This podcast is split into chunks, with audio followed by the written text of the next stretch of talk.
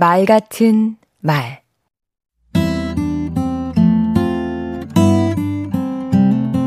안녕하세요. 강원국입니다.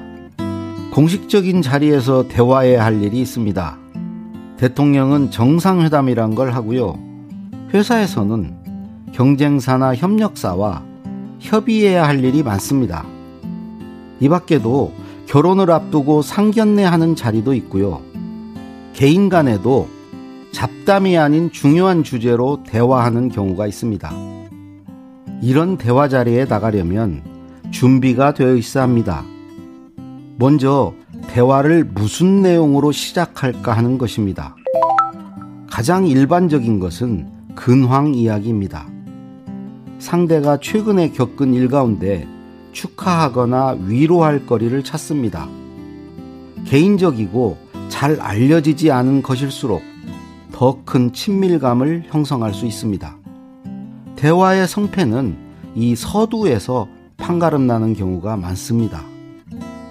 또한 상대가 어떤 내용을 들고 나올지 점쳐보고 내가 어떻게 대응할 것인지 또 역으로 무엇을 제안할지 시나리오를 그려보아야 합니다.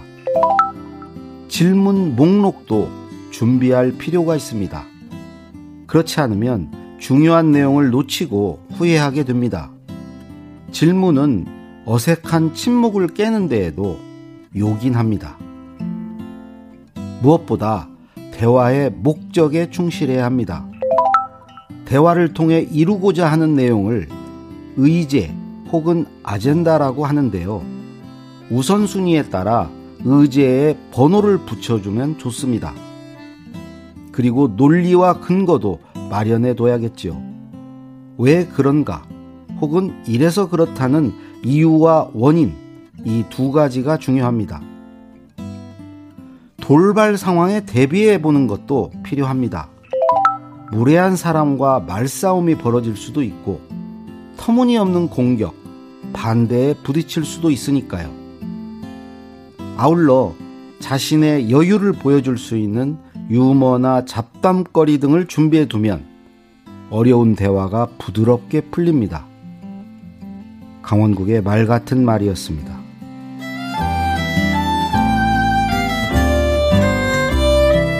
공식 대화에서는 썰렁한 유머도 철저한 준비의 결과물입니다. 준비하세요. 그래야 얻을 수 있습니다.